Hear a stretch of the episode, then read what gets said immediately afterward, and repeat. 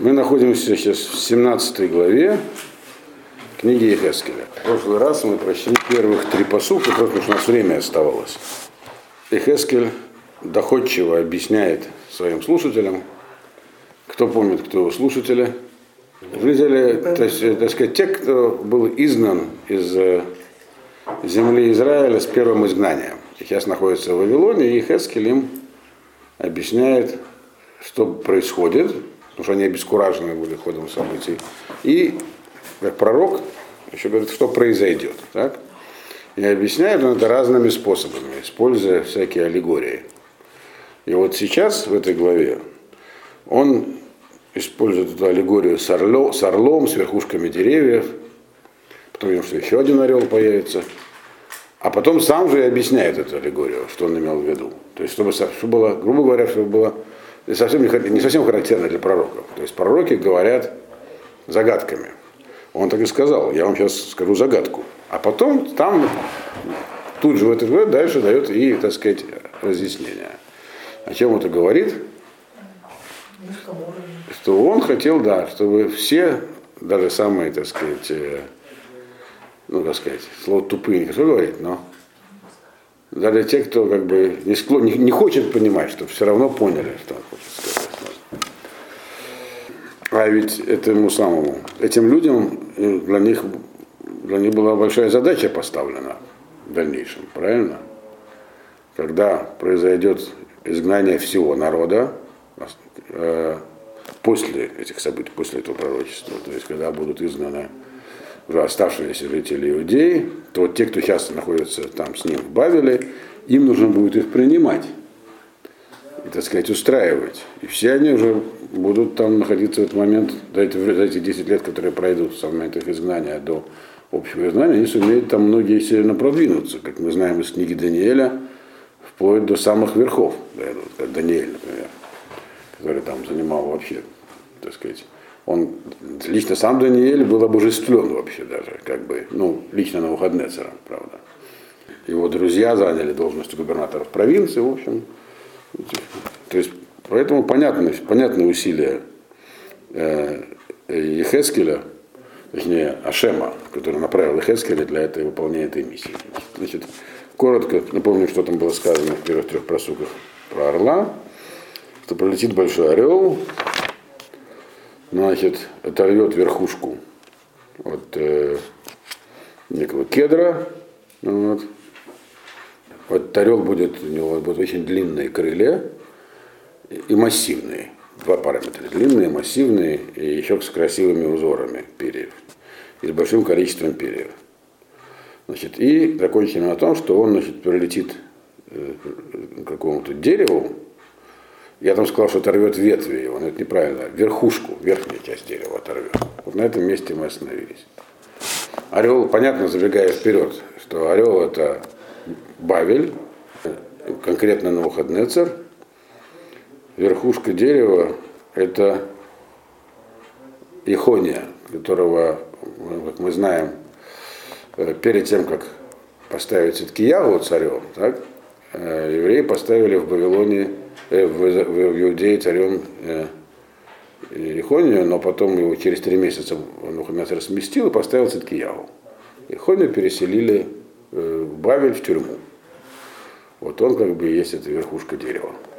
От него, собственно, в дальнейшем произойдет весь дом Давида. Вот. Значит, дальше что написано? Мы остановились прямо вот на этом месте. Аллегория продолжается. Четвертый посук. Троши Никотав Катав, в Евегу Эль Эрец Кнаан, Баир Рохлим Само. Верхушку с ветвями оторвет орел и принесет э, это в землю Кнанскую, в город, где, который называется городом торговым. Вот. Э, мы не будем ждать расшифровки, потому что она во второй части этой главы, когда будем ее читать, вернемся к этому. Но просто сразу поговорим, что имеется в виду здесь. Э, что за город? То есть, ну, это, это говорится про Ихонию э, с его там двором. Его перенесут в Бавель, то есть перевезут. и там он будет находиться в тюрьме, пока его не выпустит э, сын э, на выходные царь его Мордох, который станет после него царем, ну, или императором. Так, а вот сказано даже в землю Кнаана. Да, Кнаан. Теперь вопрос, почему это называется земля Кнаан, и, и одновременно называется город торговцев, который называется городом торговцев. Имеется в виду все-таки Бавель. Э, Кнаан, я уже говорил, слово Кнаан означает не только, э, не только канониян, но и купцов, торговцев.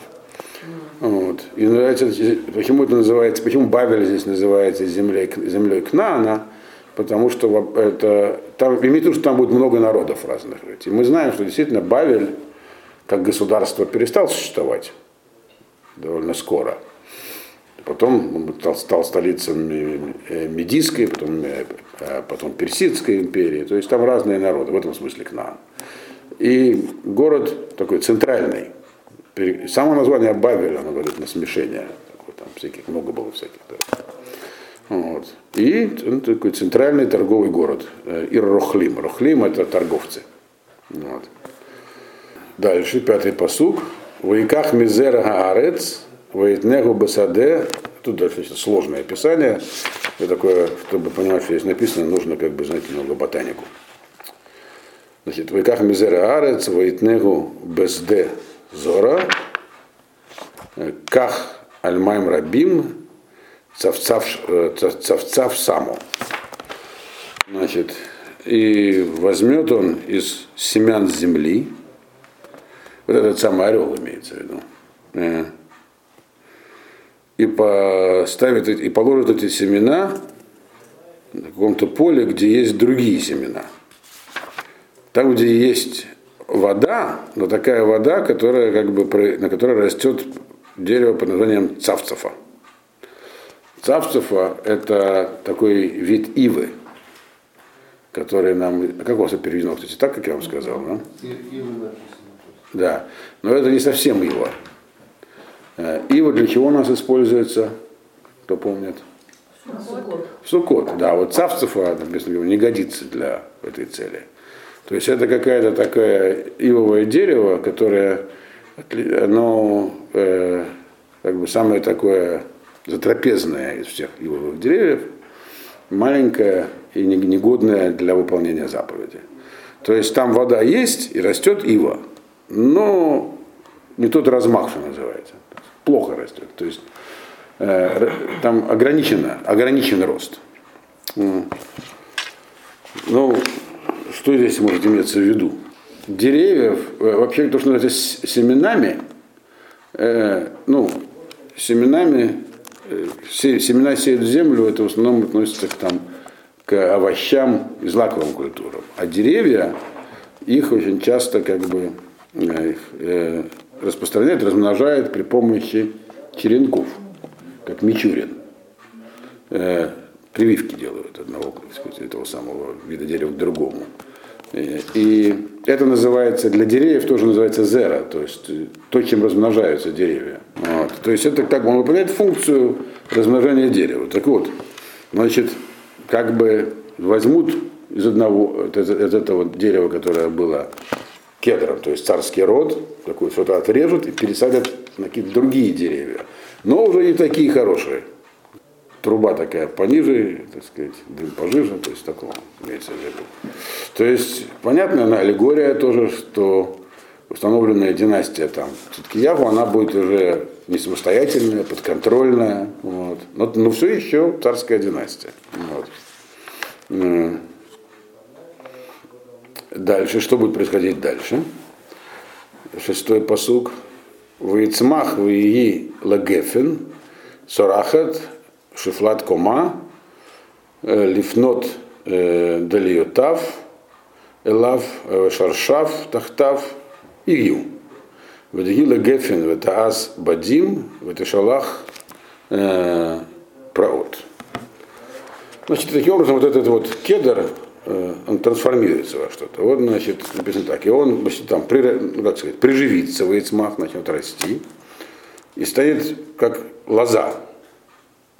Такая лоза низкостелящаяся, низкая, флаткума. э, в основном там будут ветви, долиет это э, ветви, стелящиеся по земле. То есть была верхушка, ее оторвали, что-то там э, занялись каким-то этим самым селекцией этой самой ботанической. В итоге получилось низкостелящийся куст, типа виноградного, которого ветви стелятся по земле. Вот. Но, тем не менее, корни будут там. Не, корни не будут, э, не, не будет искоренения. Так, под этими низкостелящими ветвями будет, останется корневая система.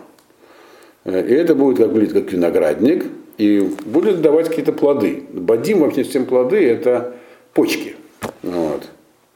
В этой шалах э, порот. Э.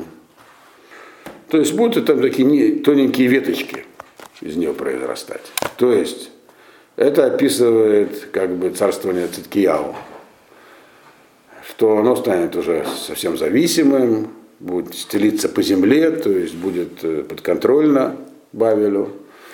Э, а для чего оно нужно будет Бавелю? Налоги собирать какие-то, хоть что-то на нем будет расти, что можно будет собирать. Но жизнь будет тяжелая. Да, вавилонское, так сказать, э, правление, оно суровое. Это, собственно говоря, в книге Ирмиягу и в Малахим мы проходили. Собственно, почему так много людей настаивало и, так сказать, буквально заставляло Циткиягу заключить союз с Египтом. Дальше про это здесь будет написано. Чтобы освободиться от э, э, жесткого правления Бавеля. Вот. Их собирали большие налоги, жестко контролировали и так далее. Вот. А корни? А корни останутся. Вот, что... В этом, так сказать, имеется в виду, что при всем при том останутся корни. То есть, если это все пережить, то потом есть из чего расти дальше. Понятно. Вот, да. То есть Бабель, Навуходнецер, он не собирался, как мы знаем, э, народ искоренять, уничтожать, как Санхериф, например, в свое время, который принципиально переселял всех с места на место. Вот. Чтобы всякую возможность нелояльности, мятежа пресечь в зародыш. Навуходнецер давал шансы. Вам будет плохо, э, но, говорит, э, живите как-то. Вот но требовал ответ, так сказать, лояльности. То есть да, жить под оккупацией, в общем, предлагалось. Нет, не под оккупацией, точнее, а еще не было оккупации, а в таком, в очень зависимом состоянии. Ну вот. Что, собственно, и служило, так сказать, э, оправданием того, что происходило в Иудее, почему все хотели, особенно те, кому было, было чего терять, те, кто вокруг царя был, как бы хотели от этого освободиться. Вот. Значит, это так он описывает здесь то, что произойдет, то, что произойдет, то, что делает, делает Навуходнецер. Дальше, седьмой посук. Ави нешерехад, гадоль гадоль. Гадоль, гадоль кнафаем, варав ноца. Вине агефи назот. Кафна шарашега элав. Ведалиетав шелхало. Лаяшкот ота. Маругот э, мта. Значит, и будет еще один орел. Большой. Еще один большой орел. И у него будут большие крылья. Но большие крылья не сказано, здесь, вот помните, что про первого говорит, что у него крылья большие, то есть массивные, но еще и длинные, там скажем, длинные кости скелета крыльев. Про это не сказано, что длинные. Большие просто. Вот. И тоже много перьев. И вот этот самый виноградник, лоза эта, которая там низко по земле теперь стелится, она как бы направит свои корни там под землей к нему. И не эти самые низко стелящиеся ветви тоже в сторону этого другого орла отправят. Э, надеясь, что значит, получит оттуда влагу от него, от орла. Из его, так сказать, из грядок его, которые, так сказать, его садов. Ну тут понятно, это прозрачная, так сказать, аллегория. Имеется в виду Египет, египетский фараон, у него тоже большие крылья, то есть большая, большая страна, но не длинные. То есть э, длинные крылья Навуходнецера означали, что он куда хочешь прилетит, и быстро налетит, и, и конец. Там место, куда он прилетел. А этот нет, у него крылья большие, но короткие, то есть надеяться на то, что он мощнее Навуходнецера не стоит. Хотя у него тоже много перьев, Но не сказано, что перья его, помните, сказано было про перья первого орла, что они еще узорчатые, такие красивые, э, что означает, что его царство было славным очень, так сказать. А у Египта в то время был сейчас в состоянии упадка, славным не назовешь, а перьев много. Перья – это э, демографическая ситуация народа населения. У него тоже было много народу в Египте. Но только уже, так сказать, не такого качественного, как в Вавилоне. Но значит, этот вот низкостелищный виноградник в виде тетки Ягу Иудеи, которая была под его началом, начнет туда посылать подземные ростки в сторону Египта. И ветки такие, низко стелящиеся по земле.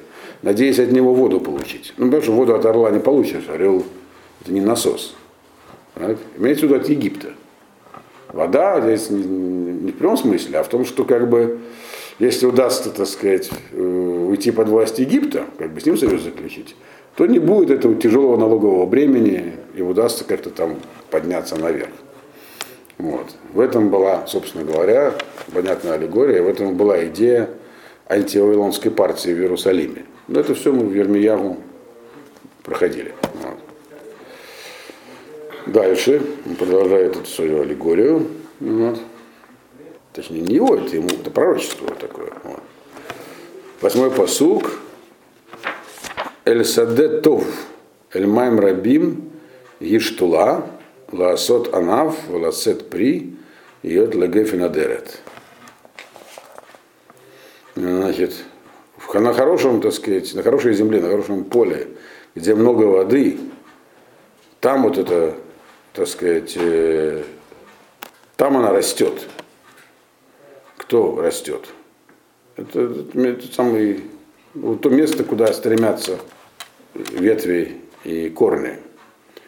Э, там можно сделать, там можно, так сказать, себе э, будет как следует, так сказать, ветви свои вырастить, уже нормальные, не низкостелющие, давать плоды и стать таким, если уж кустом таким, не деревом больше, не кедром, а, а этим лозой такой, это хотя бы такой хорошей лозой, а не только такой, который прям по земле ползает.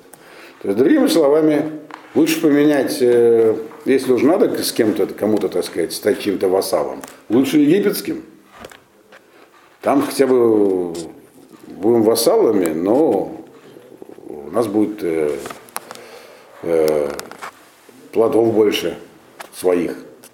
И выглядеть мы будем лучше, как, все-таки не как низкоползущий кустарник, а такой как бы куст, но такой приличный. Вот. Поэтому не кедр уже, кедром уже никак. Вот. Но хоть что-то. Значит, это все он излагает как бы своим слушателям э, ситуацию таким образом. Дальше, девятый посуг. Эмор, комар ашем луким, тицлах, алоет шаршега инатек, вет перия якусес, воевеш коль э, тарфей цимха, э, воевеш коль тарфей цимха тиваш, вло безро гдола, беамрав, э, лемасот, отам и шаршеа. Значит, э, скажи им, это говорит Ашем Ехескелю, так сказал Ашем, Господь.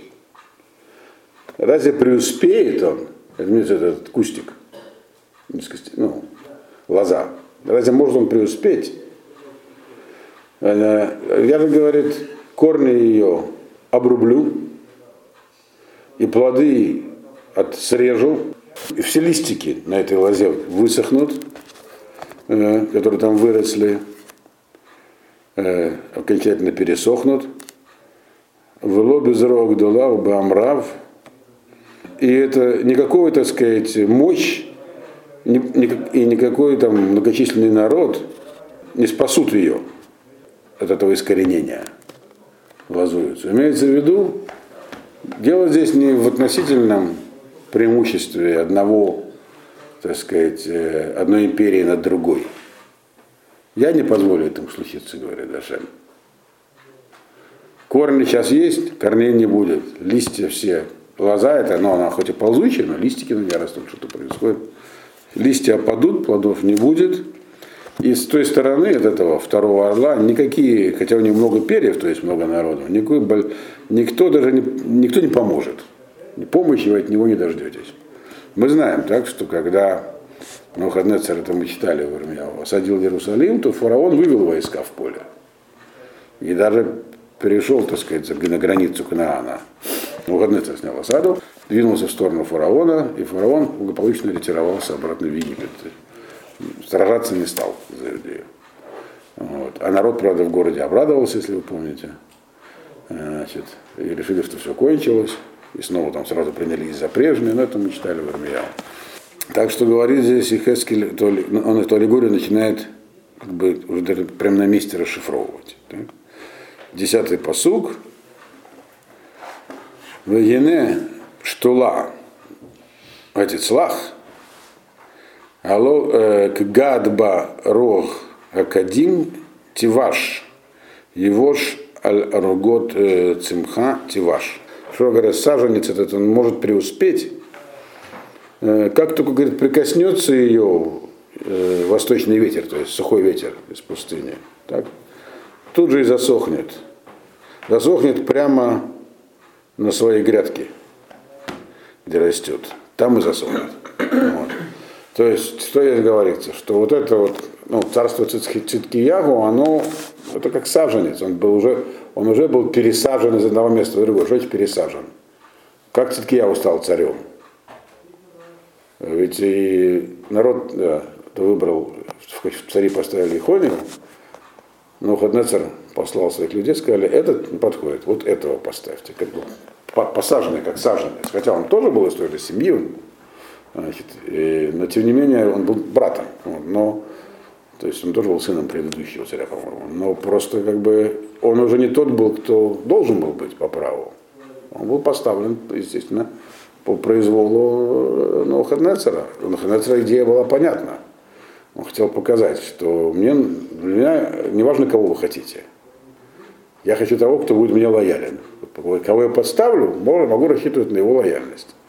И мы знаем, что все-таки Ягу, он пытался быть лояльным. Как бы. Но в конце особенно э, Малахим, Ирмяву видно, что у него не было для этого сил, он не был сильным правителем. То есть его, может быть, по части поэтому его поставили, хотя у нас нет деталей таких в тех книгах. Но зависимый человек, у него есть э, то есть, то есть монеты есть две стороны. С одной стороны, он не имел сил противостоять Навуходоносору, с другой стороны, имел сил своему окружению противостоять, его, что в итоге его и доконало. Вот. Так что говорит здесь э, в этой аллегории, говорит он, что он сам себе, это его корни, которые в земле, он не там вырос. Это корни, как бы это как саженец, который пересадили уже. Кто-то, тот, садовник, который пересадил, он имеет над ним власть. Вот. И поэтому он не стойкий, он не жизнеспособный, этот, этот саженец. Вот. Его, и даже, говорит, и без того, что кто-то придет его уничтожать. Это природные условия, то есть сам по себе он не стойкий. Ветер может его сухой там изничтожить. И на этом заканчивается это вот, э, так сказать, зоологическая, ботаническая аллегория, если можно сказать. Орлы, растения, Дальше сам же Хескель начинает ее объяснять, расшифровывать. И у Хескеля как бы, пророчество, которое будет держать напряжение, начинается позже, когда он будет говорить про Геулу. Но пока мы до них дойдем, надо себя, чтобы легче это пережить, эти пророчества, надо себя представить аристократом еврейским, которого, который получил хорошее образование из хорошей семьи, которого привезли в Бавель, и относятся к нему хорошо. Но перспективы абсолютно не ясны. Для чего я здесь в Бавеле нахожусь? Что дальше делать? И все, что человек вешает в такой ситуации, может, хватит уже быть еврейским аристократом, я лучше стану вавилонским аристократом. Тем более такая возможность им предоставлялась. Вот. А Ихецкелин говорит, вы оставайтесь еврейскими. В реальности многие из них, не все, но многие не понимали, э, что происходит. А есть под давлением э, Вавилон заставлял ассимилироваться или нет? Абсолютно Вавилон никого не заставлял ассимилироваться. Вавилон, э, у него, особенно на Навуходоносора, его идея была имперская. И, и там не было антисемитизма как какого, как в Российской империи, например. Когда Российская империя всем давала развиваться, а евреям нет.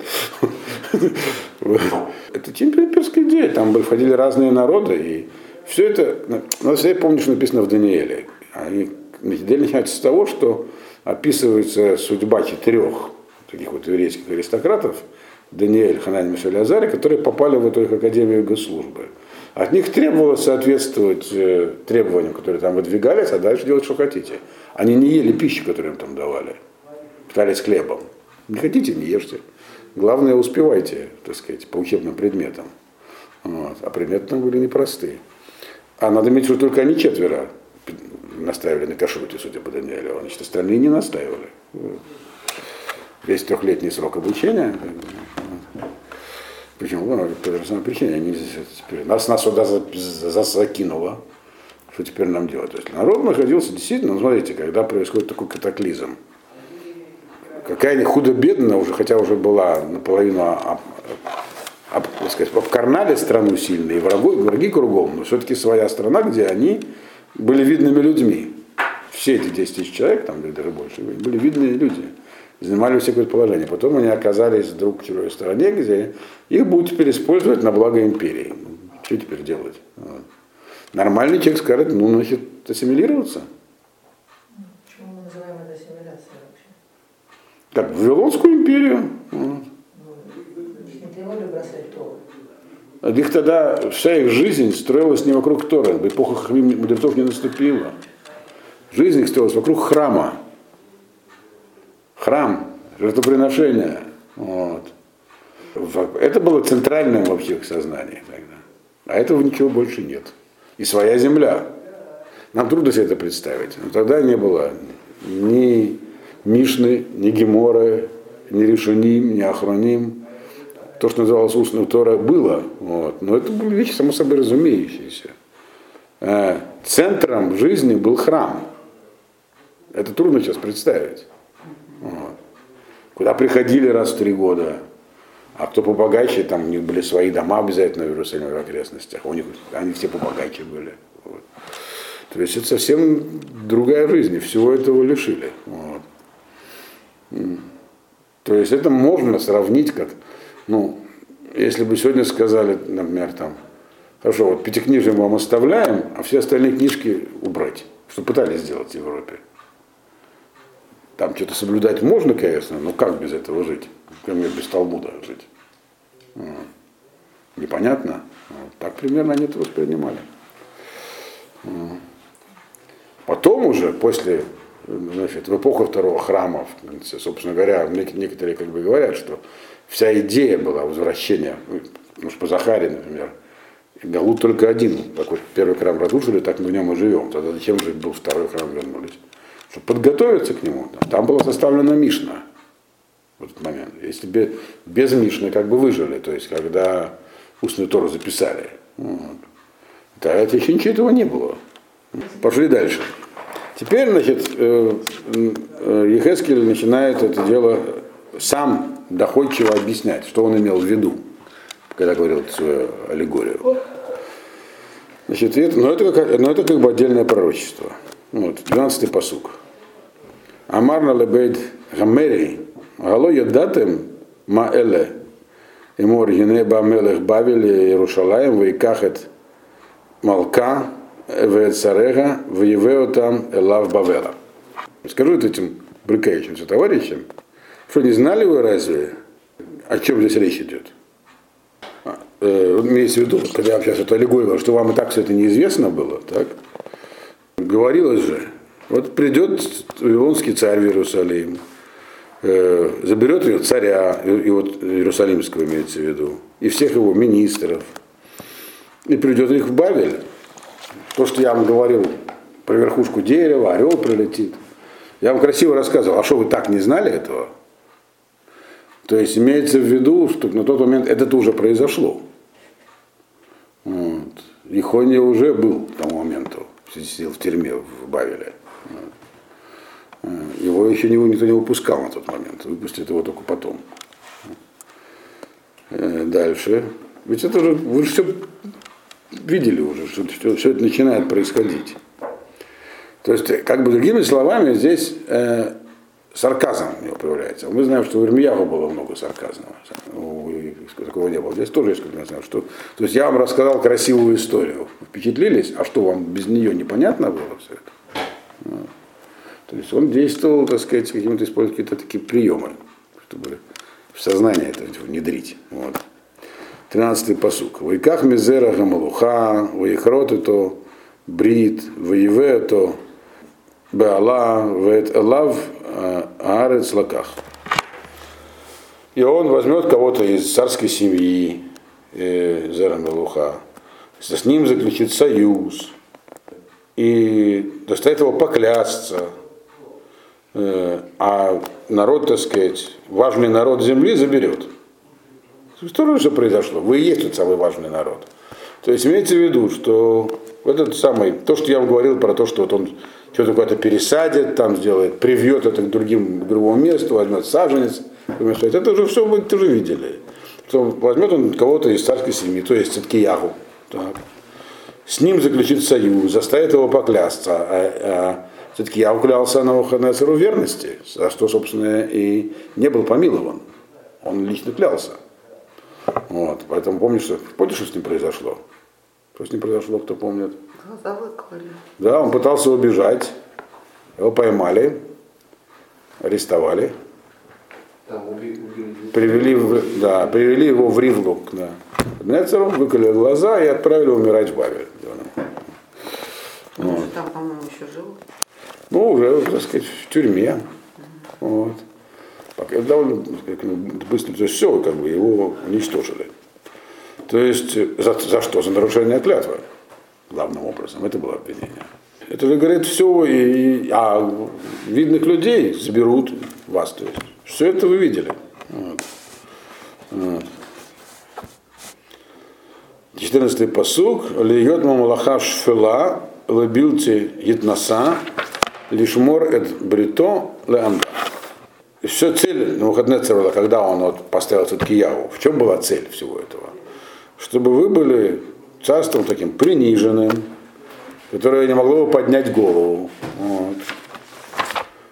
Чтобы, чтобы вы, так сказать, свято хранили союз с ним, с Навуходнецером заключенный. Да, да. Э, чтобы он как бы союз никуда не девался, стоял. Вот. То есть, понятно, говорит, было, когда Навуходнецер вмешался первый раз, сместив одного царя, поставив другого, для чего это все было сделано? Ввелся в свою налоговую систему, надзор, для чего он все это сделал? Для того, чтобы царство иудейское находилось в полной зависимости от него. Это было ясно, так? Ничего нового, так сказать, я вам сейчас не сообщил. Дальше что произошло? 15-й посуг. Ваимрад боли шлох малахав Мицраем, латетло сусим, вамрав, гегецлиах, гемаледа васаэля, вехве брит ванимлад.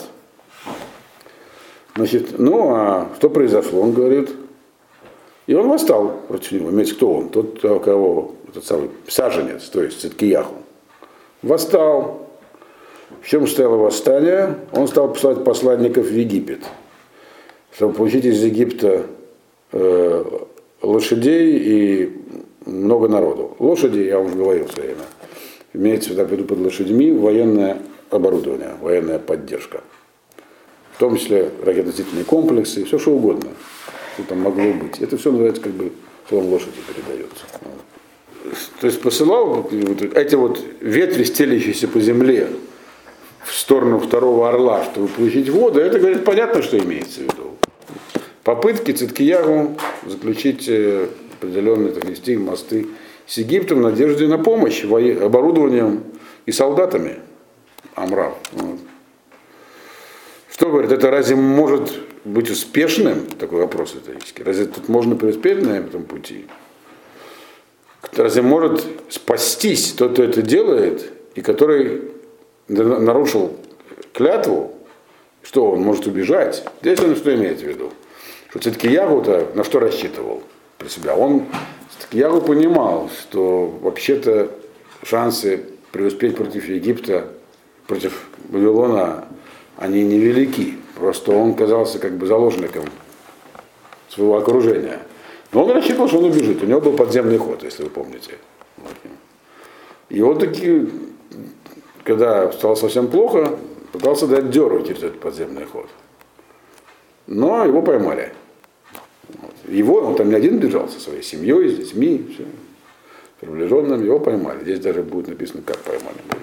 Из оленя? Да, из-за оленя, совершенно верно. Вот. Рази говорит, можно, мог он рассчитывать убежать, нарушив клятву. Вот.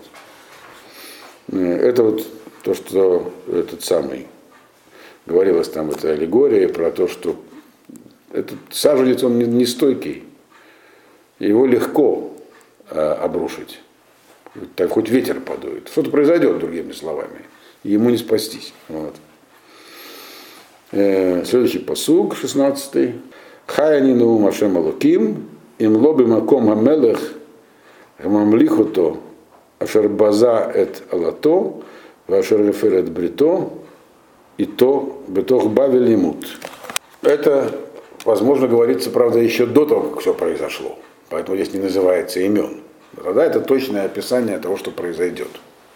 Так я, говорит, он точно обещаю, сказал Всевышний, то, что, что, что будет, говорит, в том самом месте, где-то царь, который его поставил на царство, опять же, имеется в виду Наухаднецер, который поставил этот Кияху на царство, так, вот в месте Наухаднецера, где он, то есть в столице его Бавили, и этого, и он, так сказать, опозорил этого своего царя, то есть э, нарушение прямой клятвы данной Наухаднецера, это позор для Наухаднецера, да, пренебрег им и свою клятву, так сказать, нарушил. Ашер Лефер, он нашел союз э, с ним, то есть, все-таки Яву с Навуходнецером. Так он в э, Бавеле и умрет. Дальше здесь он говорит прямо, что имеется. Он говорит, его город, называет его э, город Кнанский там, или город купцов, а здесь прямо говорит, имеется в виду Бавель, вот тот этот самый царь, все-таки Яву, в Бавеле и умрет. То есть, другими словами, он хотел убежать в Египет, а умрет в Бавеле.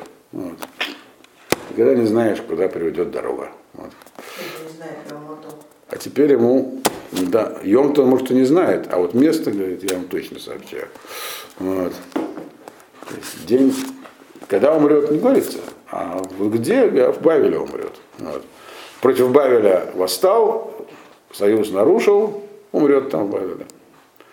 Если вы себе представите, сейчас, опять же, иудейским аристократам в это время, вот, как-то действует на них. Вот.